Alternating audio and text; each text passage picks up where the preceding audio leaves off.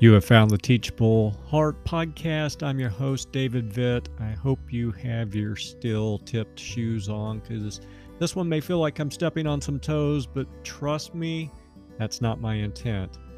Uh, hopefully, at the end, you'll you'll understand why. It might be the most disobeyed command in all of Scripture. It has nothing to do with immorality, blatant selfishness, or obvious pride. In fact, in our hectic world, it may go unnoticed altogether until until the wheels fall off and life has lost its joy. Or our schedules have become so hectic we just want to pull out our hair and scream. We're running from one fire to another, wondering what's even the point. And God? Well, God seems a million miles away if we pause to think of Him at all. So, what is this command that we frequently dismiss? In one sense, it's incredibly familiar. You'll undoubtedly recognize the words. Yet, in another sense, the one that's really important, these words are largely unfamiliar. Here it is Be still and know that I am God. Psalm 46:10. As I said, we know the words, but can anyone argue that being still in a world that's plugged in 24 7 is hard? Nonetheless, that's the command be still. The Hebrew language means, quote, to sink down, to relax. Cease striving would be a good rendering. In other words, just stop.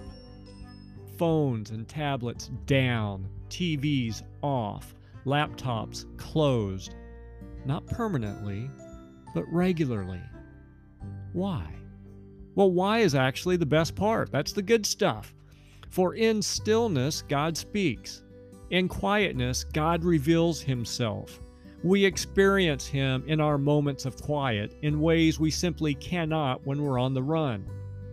I've flown over the Grand Canyon, but I don't know the Grand Canyon like those who have hiked to its bottom.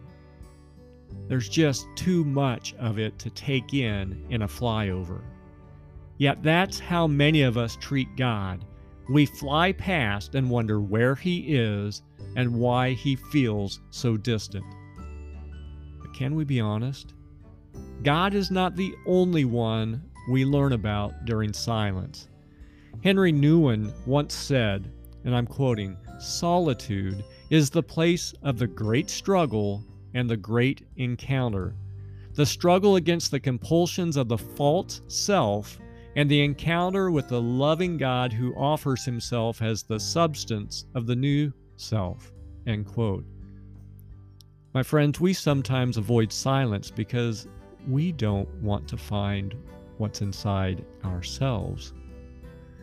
But what a great time to introduce the real you to the real God you'll learn about during that same silence. So slow down. You do move too fast.